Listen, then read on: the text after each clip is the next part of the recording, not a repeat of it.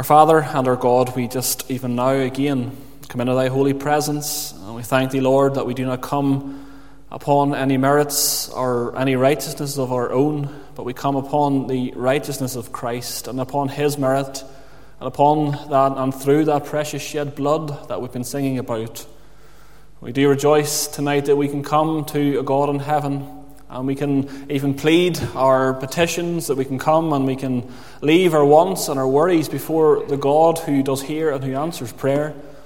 Thank you that Christ is in the glory tonight, that He's at the right hand of the Father as our great intercessor, as our advocate.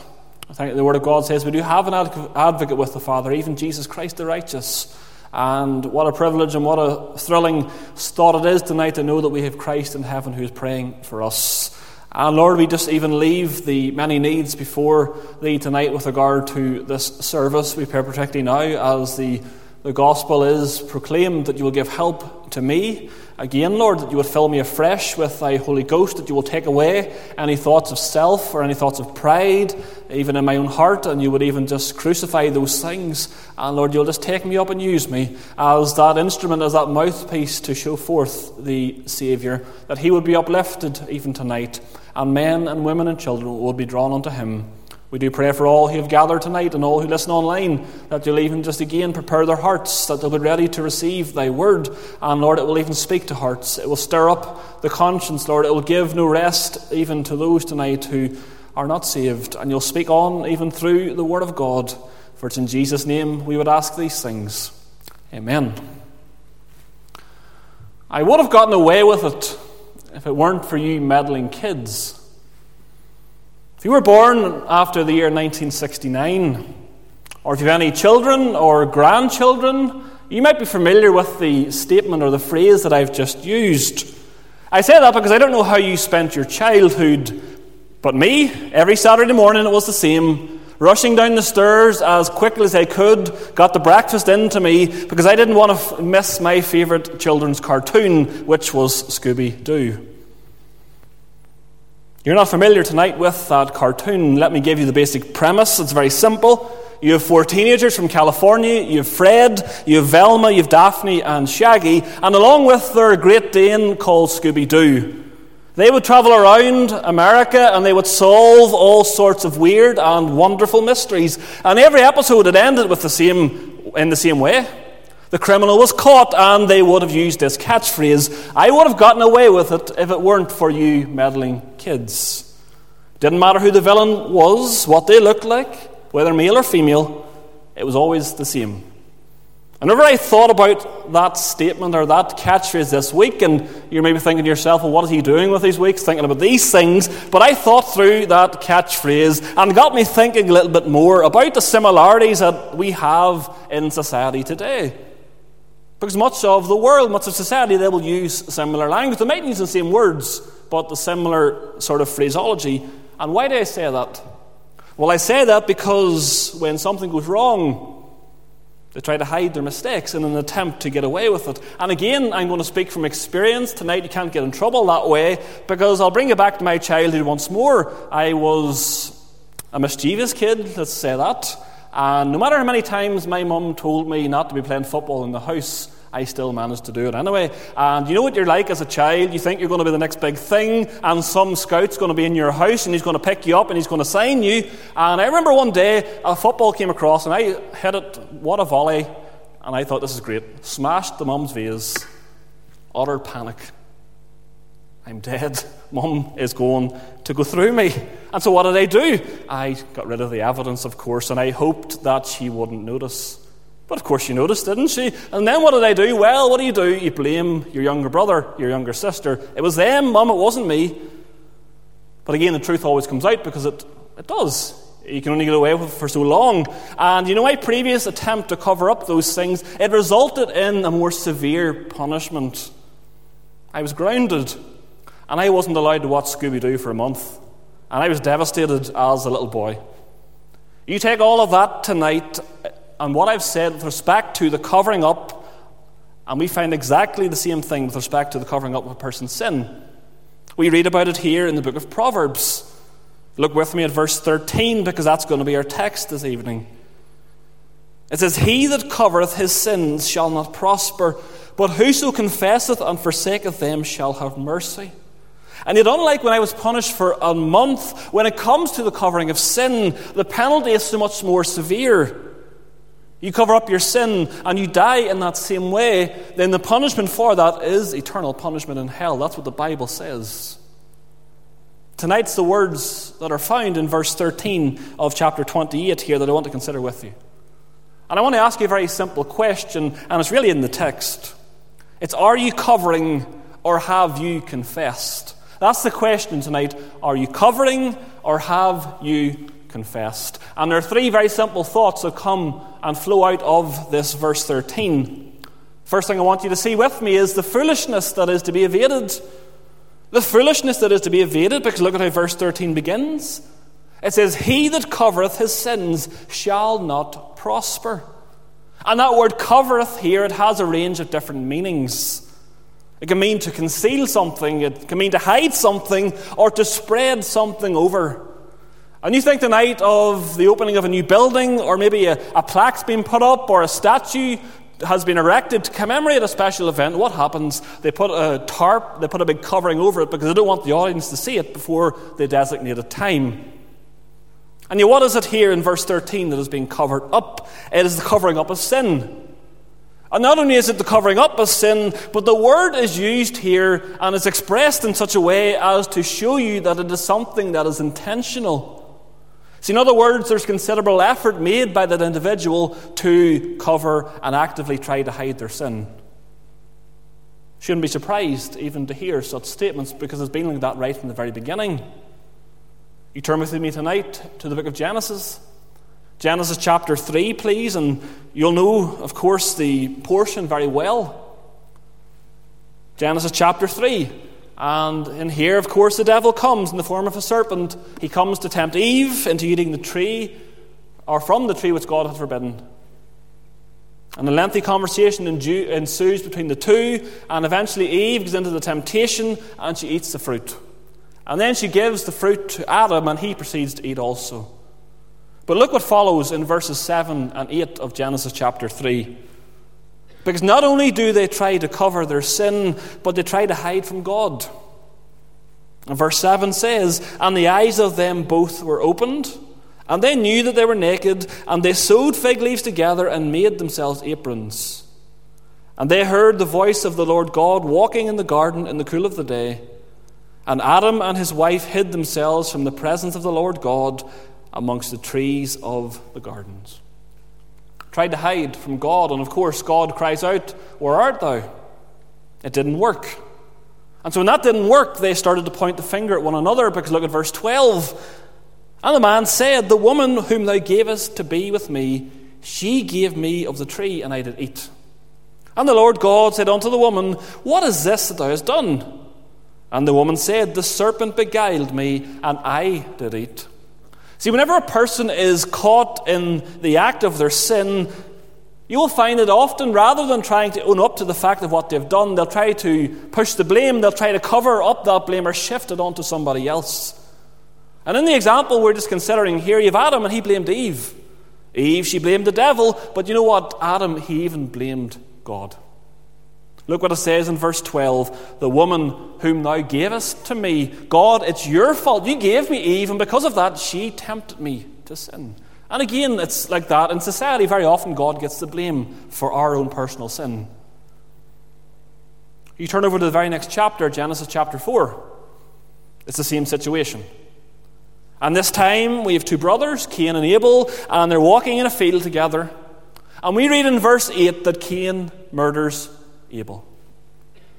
But look at how Cain responds when God comes to hold them to account in verse 9. And the Lord said unto Cain, Where is Abel thy brother? And he said, I know not. Am I my brother's keeper? In other words, why are you asking me, God? Because how should I know where he is? I don't follow him around everywhere. I'm not his keeper. He's his own man. Of course, Cain knew fine rightly what he'd done, and God did as well, and he's coming to hold him to account. Very same thing in the book of Genesis, chapter 37, the story of Joseph. His brothers selling him into slavery, and then what happens? How do they try and cover their sin? They take a goat and they kill that goat. They dip Joseph's coat of many colours into that blood and they send it back to the father. It makes it look like an animal has killed Joseph. But again, you read on in the book of Genesis and it comes out again.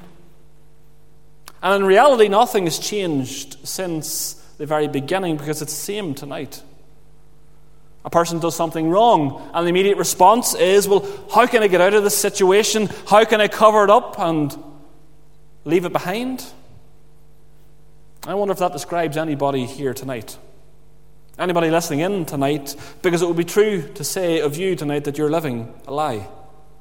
And perhaps it's been the case for many years, and you've been coming to this church, and you've integrated yourself into the congregation here, and you act like a Christian, and you say all the things that a Christian should say, and yet you know in your heart tonight that you're far from God. You've never trusted in the Lord, you've never repented of your sin, you've never put your faith in Him. If that describes you tonight in any way, I just want to say it to you in love to your soul. That to live in such a way, it's utter madness. It is foolishness. Why is it foolishness? Well, for one reason, because God sees everything. God knows everything about every individual in this world, and nothing is hidden from the Lord. That's what it says in the book of Proverbs in chapter 15 and verse 3. It says, The eyes of the Lord are in every place, beholding or watching the evil and the good. Think of those familiar words in 1 Samuel chapter 16 and verse 7. You learn them as children. Man looketh on the outward appearance, but the Lord looketh on the heart. So, how does the individual seek to conceal their sin tonight from God? Well, there are a number of thoughts I want to leave with you. First thing is to deny that they have any sin. And that's something, again, we see happening all the time. Because how often is it that you confront an individual about their sin? You show them the truth of Scripture. The Bible says, yes, of all have sinned, there's none righteous. All have come short of the glory of God. And you tell them that in love to their soul. And the response that comes back is this What do you mean? I live a good life and I do various things and I keep the law. I don't cause any trouble. Why are you wasting your time talking to me? You should be out there talking to the real criminals. You should be going into the prisons, those people who rob, those people who cheat, those who murder people. Those people need the gospel. I'm not like them. I'm not a sinner. What does the Word of God say about such things? 1 John chapter 1 and verse 8. If we say that we've no sin, we deceive ourselves, and the truth is not in us. And again, maybe I'm speaking to somebody here tonight because up to the point tonight you're in denial about your sin. The sin that we've all been born with. I don't preach tonight in some way to think I'm better than you. I was born with sin. There came a time in my life when I came to faith and, and repented of my sin. But you're seeking to cover up that sin the best you can. And the reality is, all you're doing is deceiving yourself because God sees your sin, He knows all about your sin. What was it that Moses said to those in Israel who were living that kind of lifestyle? Numbers chapter 32 and verse 23. He said, Be sure your sin will find you out. Can't hide your sin forever. It's eventually going to come out. There's denial of sin, but there's also justification of sin. That's another way people try to coat over the sin, try to cover it. What I mean here is that people will openly acknowledge that they have sin in their lives. Yes, I've sinned. But they seek to justify that sin rather than accept it for what it is, it's condemning. You look at that person. Look at that individual, and they're much worse than I am. And they make the excuse, well, everybody else is doing it, so what's the harm? What's the trouble? And I end up just speaking tonight to the unsaved. Because this is the attitude of believers at times also. Another so called Christian is doing something that we know is contrary to the Word of God, and we think it's okay to do it as well. Well, they're Christians, they take the title Christian, and therefore I can do it as well. But we know fine well it's against God's Word. Yes, we might be able to justify it to ourselves, but it's impossible to justify it to a God who is perfectly holy and perfectly just and who sees all things. What about the redefining of sin? Put it another way, many seek to make their sin appear to be less bad than it actually is. In actual fact, you know, my sin is a good thing. You'll meet people and they'll say that. Maybe that's you again. What do we find the Word of God say about this? Isaiah chapter 5 and verse 20. Woe unto them that call evil good and good evil, that put darkness for light and light for darkness, that put bitter for sweet and sweet for bitter. And this kind of behavior, it is rapidly increasing within society because what the Bible calls sin and evil and against God, against His Word, the world openly celebrates at every opportunity.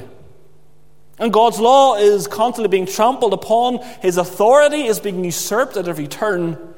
And how can the believer find comfort despite such truths? We looked at it this morning, but again, tonight we see it. It's by understanding that no matter what is happening around us, God is still ruling, He is still reigning over His kingdom, and He will glorify His holiness and His justice by humbling proud sinners. Another way that people try to cover their sin, it's by making light of that sin. And again, that's very common today. Oh, that's just a wee sin, isn't it? I'm not doing anybody any harm here, and God will be okay with that sin. As long as I don't do anything really, really bad, I'm going to be okay. But again, we find the opposite to be true when we come to God's Word. Proverbs chapter 14 and verse 9 Fools make a mock at sin, but among the righteous there is favor. And to mock here, it literally means to treat sin with contempt and to scorn at your sin. It's to think nothing of that sin. To think nothing of the one who died on the cross for that sin. One final thought that I want to leave you with you in my first point. How do people try to cover their sin? Well, they are, are indifferent toward that sin. And what does it mean tonight to be indifferent? To be confronted by your sin and to be feel to be moved by it. To never give your sin a second thought. And it's that type of behavior that, in some ways, is the saddest and is the most difficult to deal with. You tell a person tonight that their sin will bring them to hell because God's word tells us that, and what do they do? They shrug the shoulders. Who cares? I'm looking forward to going to hell. I don't care to be indifferent with respect to your sin and to die in that same way, the Bible says will condemn your soul to hell, and that is something you need to care about. You die in your sin and you go to hell, there's no second chances. What does Proverbs chapter 28 and verse 13 say about all the things I've just described? It says they will not prosper. They will not succeed. They will not accomplish what they've intended to. And when Solomon speaks about this prosperity here, he's not speaking about a physical prosperity, about financial gain, it's spiritual prosperity. What does it mean tonight to be spiritually prosperous? Well, it means to know Christ. It's to know you've been saved from your sins, that your sins are forgiven. It's to be guaranteed eternal life in heaven. That's spiritual prosperity. What will be the result tonight of those who are indifferent toward their sin? Well, again, the book of Proverbs gives the answer. What a wonderful book. There's so much wisdom. Of course, a wise man wrote it. Proverbs 29 and verse 1 He that being often reproved hardeneth his neck shall suddenly be destroyed, and not without remedy. Well, to be without remedy tonight, it means to be broken forever. It means to be wounded without cure and to receive the eternal judgment of God. So, whilst the sinner may get away with their sin and they may prosper in this world, there will come a day, there will come a time in their lives when that will, sin will catch up with them. And when will that day be? It will be when they stand before the Lord to give an account. And if you stand before the Lord that day outside of Christ, still in your sin, It will only be then that you will realize the utter folly and the utter foolishness of holding on to your sin. Your physical prospering, you will realize, can do nothing to help you on that day. And that's the sad reality tonight for those who are in hell. And you can be saved tonight through putting your trust in the Lord Jesus Christ by doing what we're going to consider now in Proverbs chapter 28. See, having considered here the fact that there's a foolishness is to be evaded, the second thing I want you to consider tonight is there's a forsaking that is essential. There's a forsaking that is essential. Look at verse 13 again. He that covereth his sin shall not prosper, but whoso confesseth and forsaketh them shall have mercy. Herein lies the right course of action to follow tonight. See, rather than trying to hide your sin from a God who sees all, Solomon calls on the unbeliever tonight to confess and to forsake their sin before a holy God. You see, herein lies the biblical doctrine of true repentance. What does it mean tonight to repent? Four things. Repentance means that you must agree with God regarding your sin. That's the first thing. Solomon says, But whoso confesseth. And that word confess, it is to openly acknowledge and it is to declare your sin. And that was David's testimony. We read about it in Psalm 32 and verse 5. He said, I acknowledged my sin unto thee, and mine iniquity have I not hid. I will confess my transgressions unto the Lord, and thou forgavest the iniquity of my sin.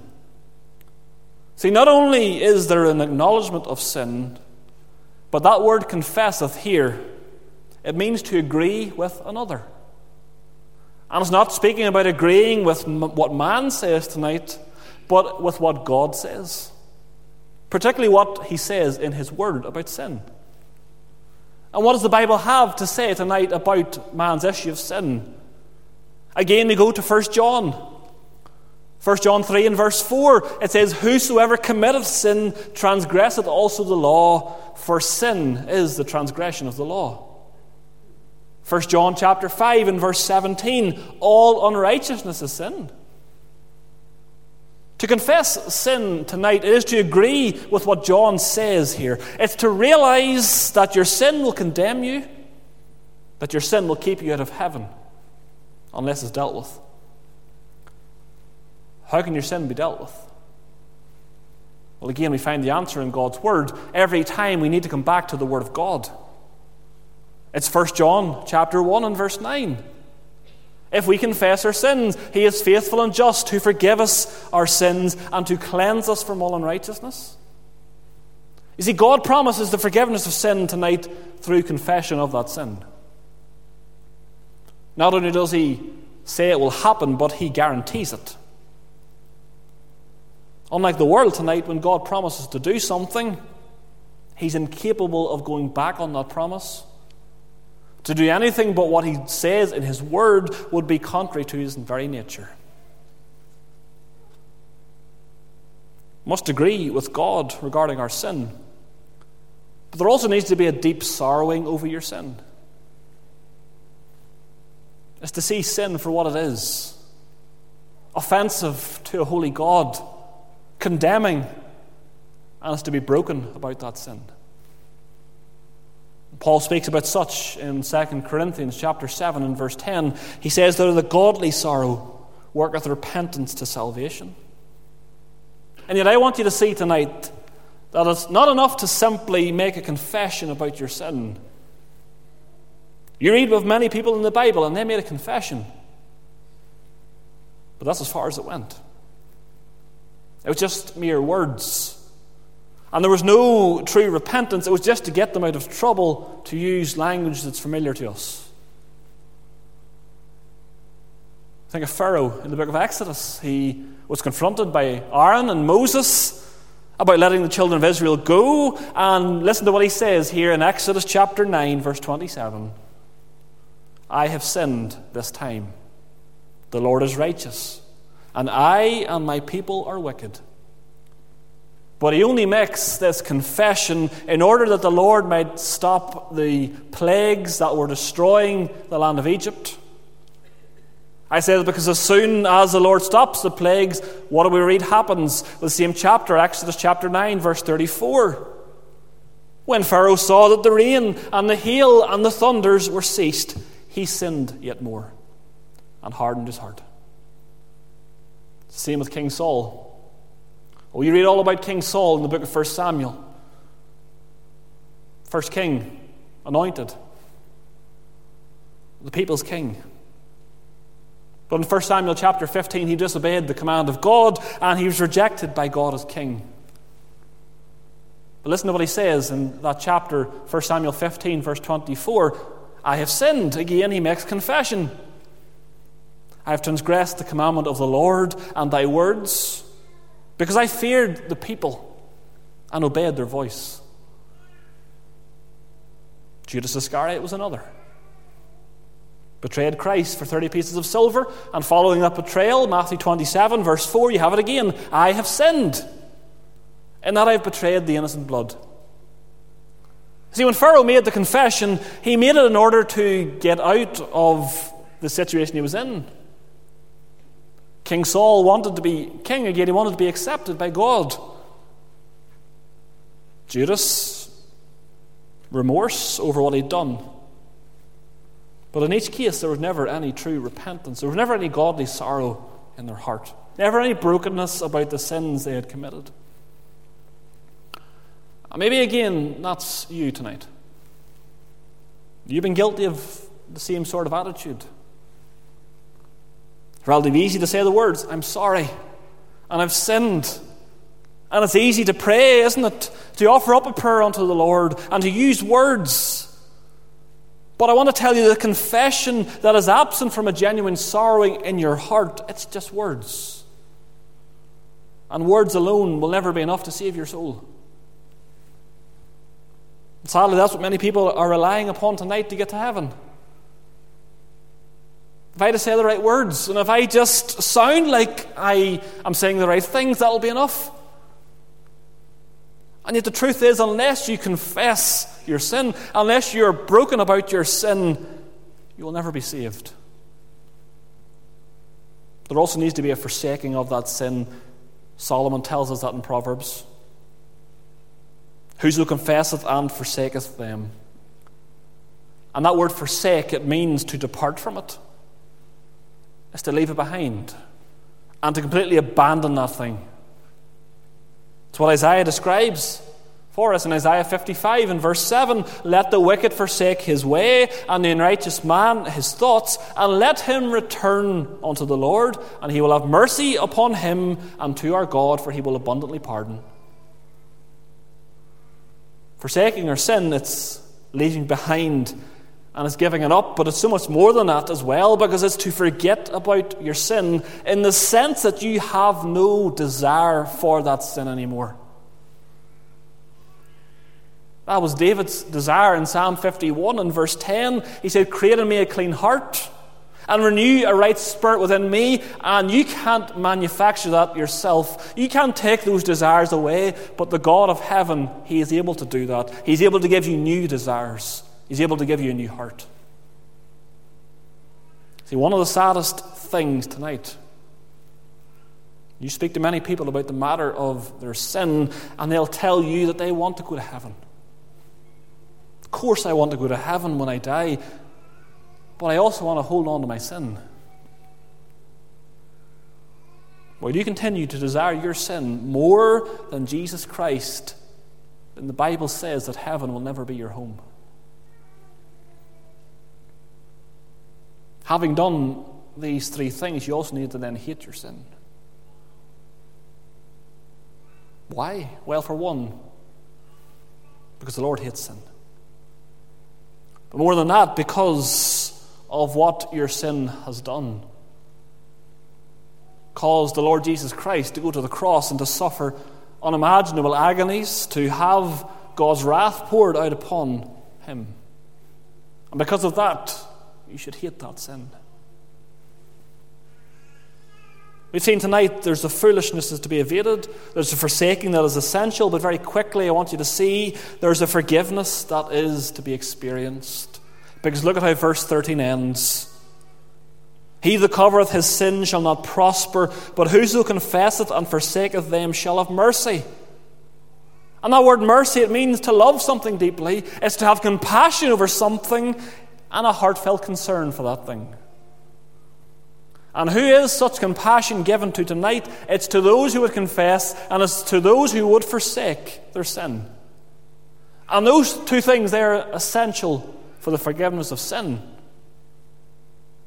But it's equally true to say that the basis of such mercy is grounded upon something else. It's upon the satisfaction that the Saviour has made. Through his atoning death on the cross, Jesus Christ, he took that sin upon himself. He shed his blood so that all who would seek him in repentance and faith would have mercy, they would have pardon, and they would have forgiveness of sin. And that's the only basis by which anybody can stand before the Lord in a right state. What is the result of such satisfaction? Borrow the words of the psalmist, Psalm 85 in verse 2 Thou hast forgiven the iniquity of my people, thou hast covered all their sin. See, how does God's covering differ from man's covering tonight? I think that Harry Ironside sums it up perfectly. Listen to what he says. He says, When a man attempts to cover his own sin, he adds to the dreadful list. For he is refusing to obey the command that goes out to all men everywhere, calling them to repent. But when God covers sin, it is done effectually and perfectly, and will never be interfered with for eternity. And what does such a truth mean tonight for the Christian? It means that whilst we still sin every single day, and we will continue to do so until the Lord takes us home, that our sin will never condemn us because Jesus Christ has paid for all sin, past, present, and future. It's covered under the blood. They've been given this covering, this robe of righteousness. But what about you tonight without Jesus Christ? What does it mean for you? Well, it means that whilst you still live in unconfessed sin, that there's mercy and forgiveness for you tonight as well. You can have this covering. How can you have this covering? How can you receive mercy and forgiveness? It's very simple. It's by avoiding what is said in the first half of this text tonight and is doing what is said in the second half. It's by never covering your sin but it's by confessing and forsaking your sin before a holy God who is able to forgive and to cover your sin. If you're not saved tonight, that is the reality that you need to get into your head and into your heart. Try as you may, you can never cover over your sin. Be sure your sin will find you out, but there's forgiveness tonight, there's mercy and it's found in the Lord Jesus Christ. And may God write that word upon your hearts tonight.